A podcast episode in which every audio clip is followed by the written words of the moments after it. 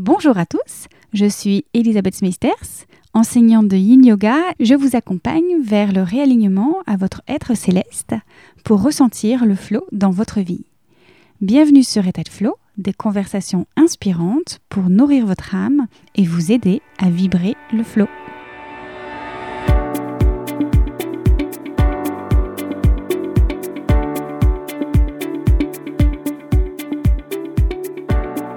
Quand j'ai commencé ce podcast, je sortais d'un concert intimiste de Loudoyon. Et je me remémorais ces interviews d'artistes que j'avais pu faire pour mon webzine musical à l'époque, We Are Emotion. J'ai trouvé plusieurs guides dans la musique et j'aurais trouvé ça vraiment génial qu'un podcast propose des conversations avec des chanteurs pour aller plus loin dans l'échange que ce que propose déjà la radio. L'envie était qu'ils puissent apporter leur témoignage sur le chemin du cœur. Ça a été l'élan l'impulsion qui m'a encouragée à lancer État de Flow. Rapidement d'ailleurs, j'ai reçu le chanteur Samir Baris au micro de ce podcast, que vous pouvez retrouver dans le deuxième épisode. Puis je suis allée à la rencontre de sages pensants de tout horizon, en continuant de nourrir secrètement le désir de recevoir des artistes dont l'art est carrément thérapeutique, voire même chamanique, si peu qu'il y ait une différence. Aussi je suis extrêmement heureuse et honorée de recevoir aujourd'hui pour ce 31e épisode une chanteuse au succès international qui a su mêler carrière musicale et spiritualité sans séparation. Nous abordons ensemble comment elle a trouvé l'équilibre entre ces deux parties d'elle-même et ce qui les rassemble. Je ne vous en dis pas plus et je vous laisse avec ma conversation avec Natacha Saint-Pierre. Bonne écoute!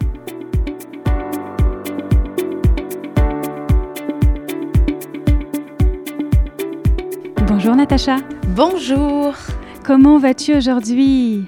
Eh bien, je vais très bien, merci. Moi, je suis à Paris, tu es de l'autre côté de l'écran. Aujourd'hui, on utilise la technologie pour, euh, pour se voir, pour s'entendre, pour partager. tout à fait. Oui, moi, je suis en ce moment même chez moi, euh, dans le sud-ouest. On a un grand soleil aujourd'hui. En Paris, c'est pas, pas misérable aujourd'hui, c'est pas mal. Alors, euh, on te connaît quand même, l'interprète de nombreux succès radiophoniques, notamment je n'ai que mon âme, un ange frappe à ma porte. Tu trouveras évidemment, en duo avec Pascal Obispo, également Tant que j'existerai. Et à chaque fois que je cite euh, ces, titres, j'ai évidemment les paroles qui viennent avec. On a envie de les chanter. Et depuis plusieurs années aussi, tu vas vers une musique peut-être plus spirituelle. Est-ce qu'on peut dire ça? En tout cas, 25 ans. Oui, on peut dire ça? Je pense qu'on peut dire une musique plus spirituelle, oui, tout à fait. On va, on va en parler. 25 ans de carrière, plus de 3 millions d'albums vendus. Est-ce que tu as l'impression que ta vie aujourd'hui est différente? Ou, est-ce que c'est toi qui es différente Peut-être? Bah, je pense que évidemment on évolue. Je ne sais pas si l'être humain change foncièrement, euh, en tout cas, on se développe différemment, on évolue différemment. Et pour ma part, euh, à l'aube de mes 40 ans, j'ai beaucoup grandi. Et la jeune fille qui a commencé la musique euh, à 14 ans, mon premier album, j'avais 14 ans, il s'appelait Émergence, a grandi. Donc forcément, il y a des changements qui se sont opérés. Il y a une base qui est quand même évidemment toujours là, mais j'ai changé, oui. Hmm. Qu'est-ce qui reste aujourd'hui de cet amour de la musique? La musique fait toujours partie de ma vie et j'espère fera toujours partie de ma vie. J'adore la musique, j'adore le piano qui était mon instrument étant petite. Je suis une piètre pianiste, mais ça ne m'empêche pas d'aimer le piano. Euh, et je continue évidemment à chanter. Aujourd'hui, ce que j'ai envie de faire, c'est de, faire en sorte que euh, toute ma vie euh, ne fasse partie que d'un seul bloc. J'ai pendant très longtemps segmenté. Euh, j'ai mis la musique dans une case, j'ai mis ma vie privée dans une autre, j'ai mis euh, ma pratique de yoga dans une autre case. Et là, aujourd'hui, ce que j'aime, c'est de pouvoir en fait faire un, grand ensemble de tout ça, qu'il n'y ait plus de division entre chaque aspect de ma vie. Tu as l'impression que tu y arrives? Ou c'est encore challengeant? Non, je pense que j'y arrive. J'arrive à inclure de la musique dans ma pratique de yoga, j'arrive à inclure de la spiritualité dans ma musique, euh, j'arrive à faire euh, fonctionner tout ça avec ma vie privée euh, et à ne pas segmenter. Mon fils connaît le travail que je fais, je continue de, de, lui parler de musique, de lui parler de yoga, de, lui en faire pratiquer, de chanter avec lui. Il a commencé là les cours de musique, donc tout, tout ça maintenant est un grand tout et, fonctionne très bien ensemble. Hmm. Est-ce que Aujourd'hui, c'est vrai que c'est encore difficile pour certaines personnes, certainement certains auditeurs qui se disent Ah, c'est génial, elle a réussi à mêler euh, toutes ses passions, toutes ses parts d'elle-même. Est-ce que le parcours jusque-là a été long? Ou est-ce que ça a été euh, peut-être des remises en question, des choix parfois difficiles? Ou au contraire, ça a été assez fluide pour toi? Je pense que ça a été euh, malgré tout assez fluide. la vie a fait en sorte que les choses se passent ainsi a mis sur ma route euh, différents projets, différentes personnes, différentes opportunités qu'évidemment j'ai su saisir, que j'ai choisi de prendre, des routes que j'ai choisi d'emprunter. Euh, c'est des choix, tout ça, mais euh, c'est pas comme si j'étais euh, allée provoquer des choses qui étaient très très loin de mon univers. Tu veux dire par là que tu as juste révélé quelque chose qui t'appartenait déjà et qui n'était pas étranger à toi? Je pense qu'on peut le formuler comme ça. Je pense qu'il ne faut pas voir la vie comme quelque chose de passif où on va attendre que les opportunités soient devant nous et que les choses se créent d'elles-mêmes.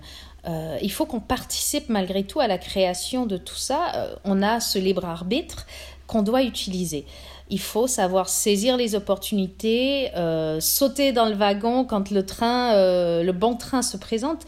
Et, c'est à nous de, choisir différentes options vont se présenter à nous et on va en choisir certaines.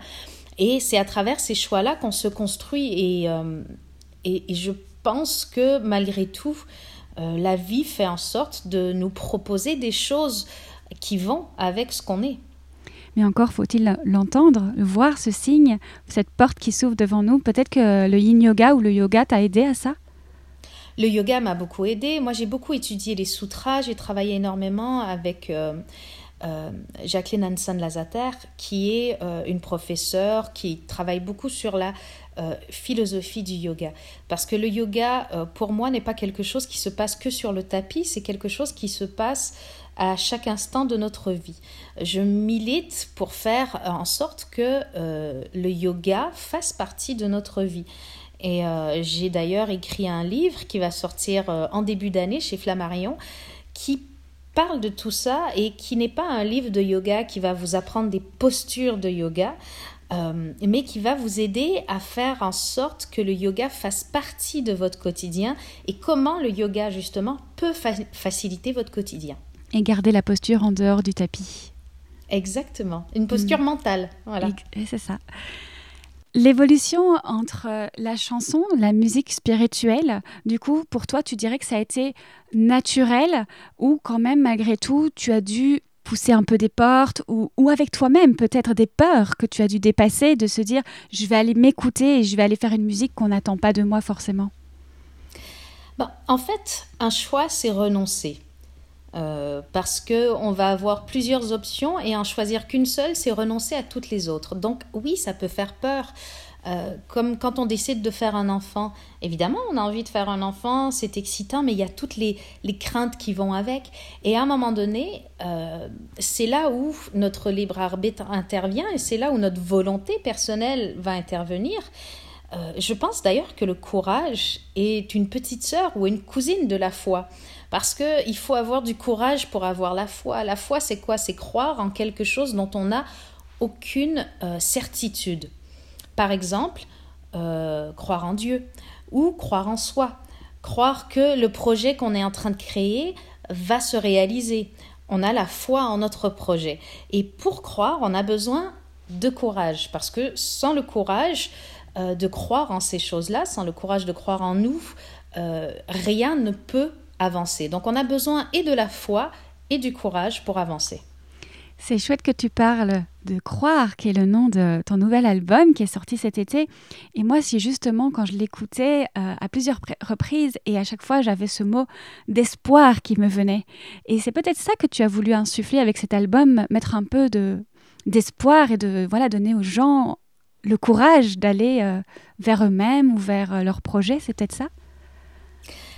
Évidemment, ça fait partie des choses que j'ai envie d'insuffler aux gens, l'espoir, l'espérance, la foi.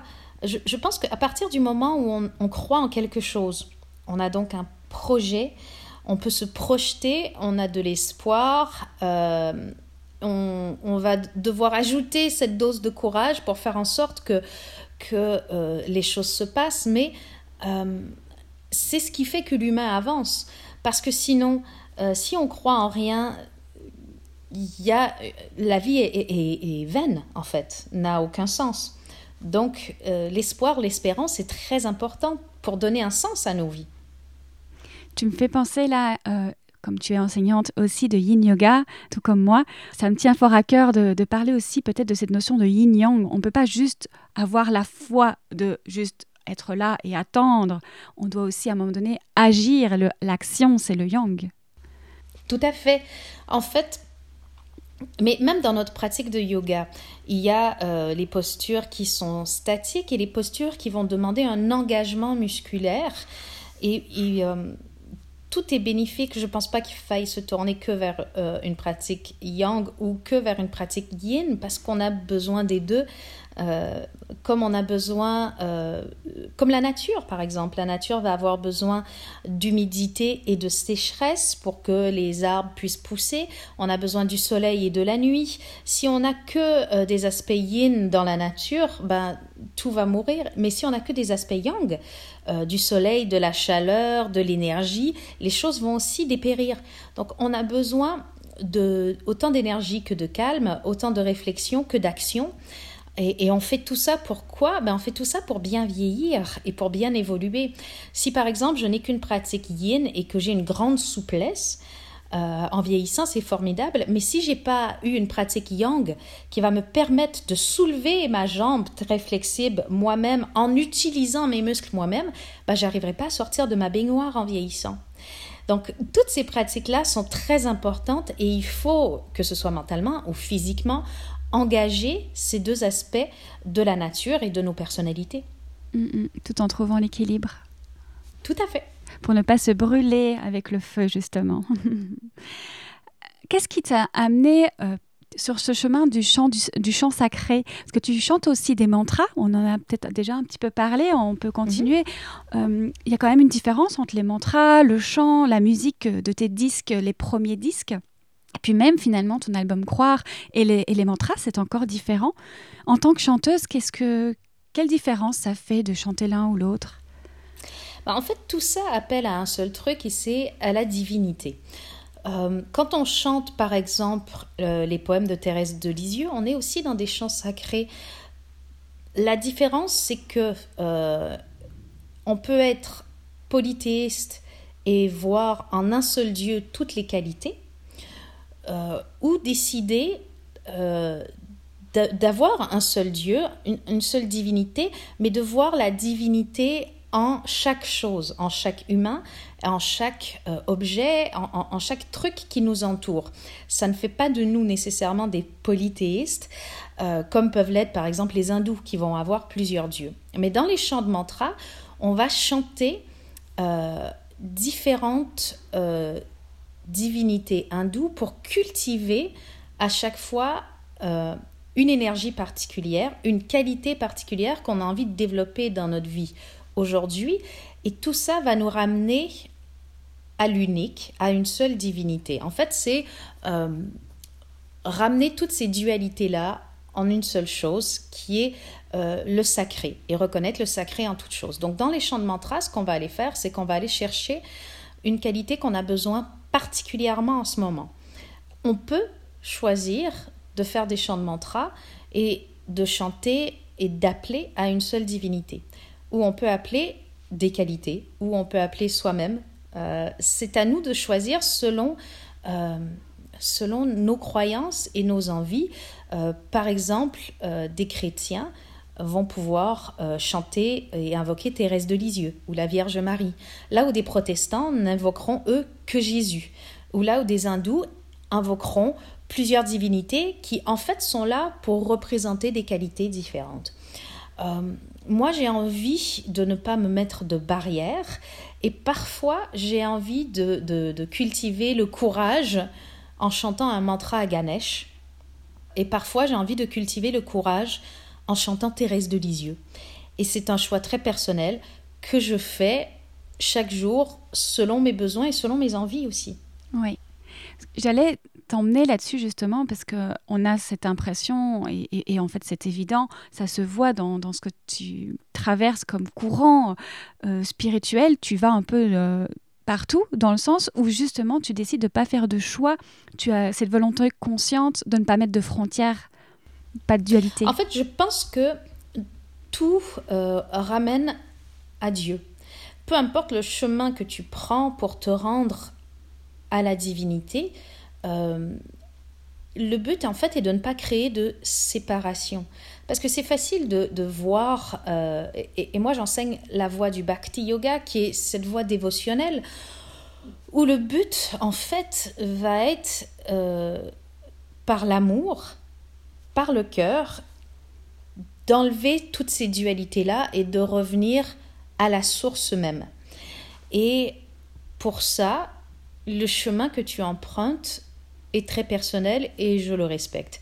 Et quand on étudie la mythologie, quand on étudie tous ces courants-là, euh, on nous enseigne que le bhakti c'est formidable, mais ça a une part d'ombre aussi qui serait ce moment où on peut croire que notre chemin, notre voie spirituelle est meilleure que les autres. Mm-hmm. Et à partir de ce moment-là, on entre dans euh, ce qu'on peut appeler euh, le fondamentalisme ou euh, l'excès. Et à partir du moment où on va rester ouvert à toutes les voies possibles pour nous mener jusqu'à Dieu, ben on va être, à mon sens, quelqu'un qui est raisonné et raisonnable dans sa recherche de la foi. Et puis on va la trouver. Parce qu'il y a plusieurs. J'espère qu'on va la trouver. On donne plusieurs noms à Dieu selon notre religion, mais tout ça euh, nous ramène à une seule entité et tout ça va nous ramener à, une, seule lumière. Voilà.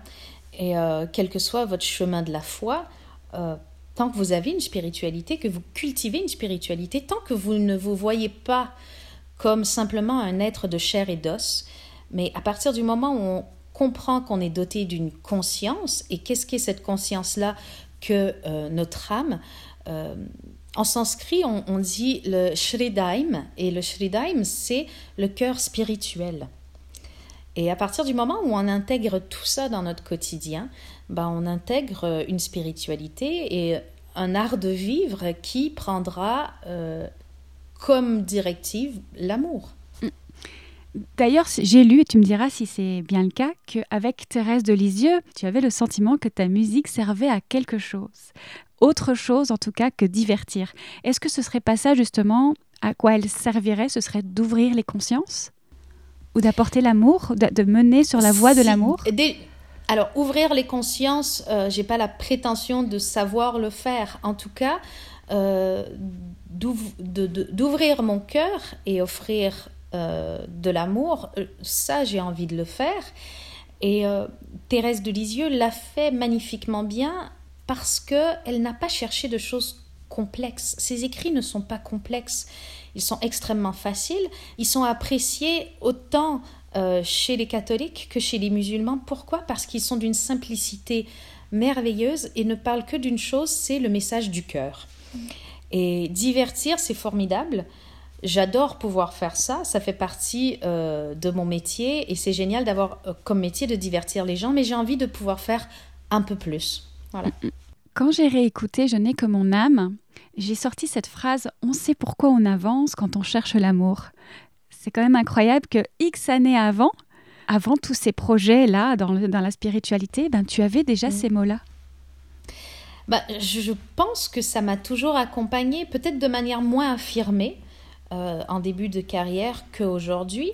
Mais j'avais, je pense pas, la maturité à 18 ans pour euh, affirmer tout ça et peut-être pas l'expérience de vie non plus nécessaire à pouvoir euh, défendre et affirmer tout ça. Et aujourd'hui, j'ai pas, je me vois pas comme quelqu'un qui est là pour défendre une cause ou pour pousser les gens vers un choix spirituel quel qu'il soit. Je suis juste là pour dire que euh, moi, ça fait partie de ma vie, ça m'apporte quelque chose et, euh, et je vous l'offre.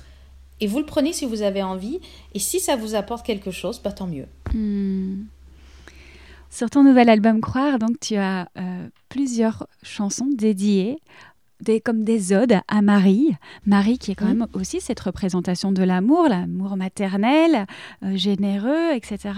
Tu as d'ailleurs euh, dévoilé ton album au Sanctuaire de Lourdes, qui est un lieu sacré dédié à Marie. Je ne sais pas si tu as lu le livre de Clarissa Pincola Estes, Libérer la femme puissante. C'est un livre. Non, j'ai pas lu. On parle beaucoup de Clarissa Pincola Estes pour son livre euh, merveilleux, bien sûr, Femme qui court avec les loups, mais celui-ci est une ode aussi à Marie avec euh, différents contes. L'archétype de Marie me parle beaucoup également. De ton côté, quel est ton attachement à Marie? En fait, euh, j'ai développé un attachement à Marie via Thérèse parce que Thérèse était très très attachée à la Vierge Marie qui euh, l'avait guérie euh, quand elle était plus jeune. Et elle a toujours beaucoup parlé à Marie, beaucoup invoqué Marie. Et je me suis aperçue que dans la religion catholique, chez les chrétiens en tout cas, on a moins tendance à parler directement à Jésus euh, ou à Dieu parce que parfois on peut ne pas se sentir à la hauteur. Et les gens vont avoir plus tendance à prier euh, Thérèse ou Marie ou d'autres saints parce qu'ils se sentent plus, euh, plus proches de ces gens-là parce que incarner aussi humainement euh, ces gens. Et, et avec tous nos défauts, avec notre non-perfection d'humain, parfois on, on, est intimidé face à Dieu et on a plutôt tendance à passer par Marie. Et Marie a ce côté très maternel, cette capacité à pardonner autant que, que peut l'avoir Dieu, puisque euh, une maman, bah, ça pardonne tout. Mm. Et ça aime euh, quoi qu'il en soit. Euh, l'amour inconditionnel. L'amour inconditionnel d'une mère. Et j'avais envie de parler de cette force qu'a les mamans, cette capacité d'abnégation, cette capacité d'amour inconditionnel euh, cette force qu'ont les femmes. Et j'avais envie euh, de mettre en lumière un peu les qualités féminines, parce que dans un monde où on recherche l'égalité des sexes aujourd'hui, on a plutôt tendance à vouloir masculiniser la femme pour qu'elle devienne l'égale de l'homme, plutôt que de développer ses qualités euh, intrinsèquement féminines. Et moi, je pense que ce qui fait qu'on est égaux et ce qui fait qu'on a une place et une valeur importante tous, c'est euh, nos différences, nos différentes polarités entre ce qui est plutôt masculin et ce qui est plutôt féminin.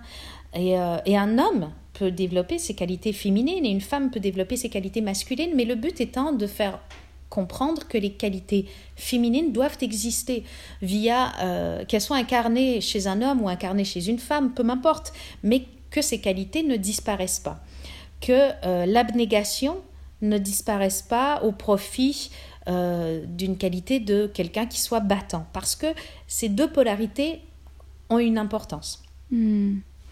Tu parles finalement de cet équilibre à nouveau, le yin, le yang, hein, féminin, masculin. Tout à fait. C'est vrai que j'ai commencé en disant que tu étais la chanteuse, mais tout au long, on a parlé beaucoup du yoga. Et c'est je vois ça peut-être, tu me diras comment toi tu vois les choses. Est-ce que tu penses que le yang, ce serait incarné justement par euh, le côté musique, euh, notoriété, où tu vas à l'extérieur, et puis le yin, que tu viens nourrir l'intérieur avec ta pratique euh, de yoga, ce serait un équilibre que tu as trouvé? Je pense qu'on peut le voir ainsi, mais j'ai envie de dire que dans ma pratique de yoga, je vais incarner du yang aussi en allant par exemple l'enseigner, euh, en allant l'offrir aux autres. Et dans la musique, j'ai envie d'amener du yin en apportant cette réflexion, ce temps de pause. Euh, je suis vraiment, que ce soit dans la musique ou dans le yoga ou, ou dans n'importe quel autre domaine de ma vie, à la recherche de cet équilibre. En fait, l'équilibre, c'est jamais un point fixe et statique. On est toujours un peu yang, un peu yin, mais plus balancier, parce que moi je vois cette vie comme un, balancier. On va aller à un extrême être très yang et à un autre extrême être très yin. Donc pour revenir d'un très yin, il faut aller très yang et vice-versa, jusqu'à ce qu'on diminue suffisamment ce mouvement du yin et du yang pour arriver à avoir un très léger balancement entre le yin et le yang pour être toujours presque sur notre point d'équilibre. Et moi, c'est ce que je cherche en fait, c'est de créer dans ma vie, quel que soit le métier que j'exerce, un, mouvement de balancier, mais le plus faible possible pour être toujours au plus près de l'équilibre. Hmm, est-ce que ce serait ça la définition de l'état de flow selon toi? Je sais pas, cet état de flow qui nous a été amené vers, euh, avec le courant de la pensée positive et tout ça dans les années 90, je pense, pour moi, l'état de flow, euh, c'est ce, cette espèce de mouvement continu qui nous permet de s'auto-nourrir continuellement. Donc oui, euh, effectivement, trouver le juste milieu dans ce balancier et avoir un mouvement très faiblement perceptible mais constant va être probablement l'état de flow, puisqu'il va se nourrir des deux polarités. Et qu'est-ce qui te met en état de flow? Est-ce qu'on peut dire que quand là, évidemment, toute la conversation, on a parlé de musique, on a parlé de yoga, et pour moi, ce sont des portes immenses d'accès à l'état de flow. Est-ce que tu es d'accord? Qu'est-ce que tu en penses? Qu'est-ce que tu mettrais euh? Je pense que euh, on peut entrer en état de flow dès qu'on fait les choses avec notre cœur on y revient avec amour.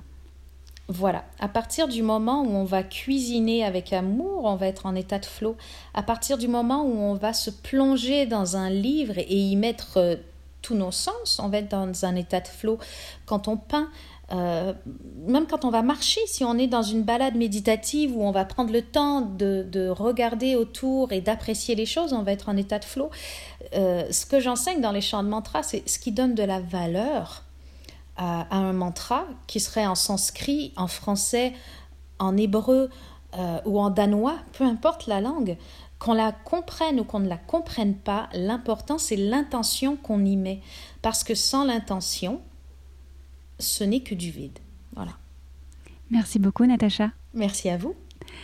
On se retrouve bientôt avec de nouveaux concerts dès qu'on peut. On se retrouve à partir de mars avec des nouveaux concerts un livre apparaît en début d'année qui, je l'espère, vous aidera à introduire le yoga dans votre quotidien pour le faciliter. C'est pas un yoga compliqué, c'est un yoga qui fait en sorte que quand on est une maman, une femme, une épouse, une amie, quelqu'un qui travaille, on arrive à faire de tout ça euh, une expérience euh, positive et euh, dans le flot. Mmh, tout en trouvant l'équilibre. Merci. Exactement. Merci, à, toi. à toi. Bonne euh, journée et à très bientôt. À très bientôt. Bonne journée. Merci à vous d'avoir écouté ce podcast. Je vous retrouve quant à moi sur le tapis de Yin Yoga plusieurs fois par semaine pour apprendre à ralentir, pour aller écouter, observer nos émotions, nos ressentis. Notre corps est notre plus grand guide. En acceptant de se déposer, nous recevons de la clarté et la paix intérieure. Pour réserver votre tapis, rendez-vous sur étatdeflow.com. Et si vous avez aimé ce podcast, pensez à le partager sur les réseaux sociaux pour nous aider à le diffuser.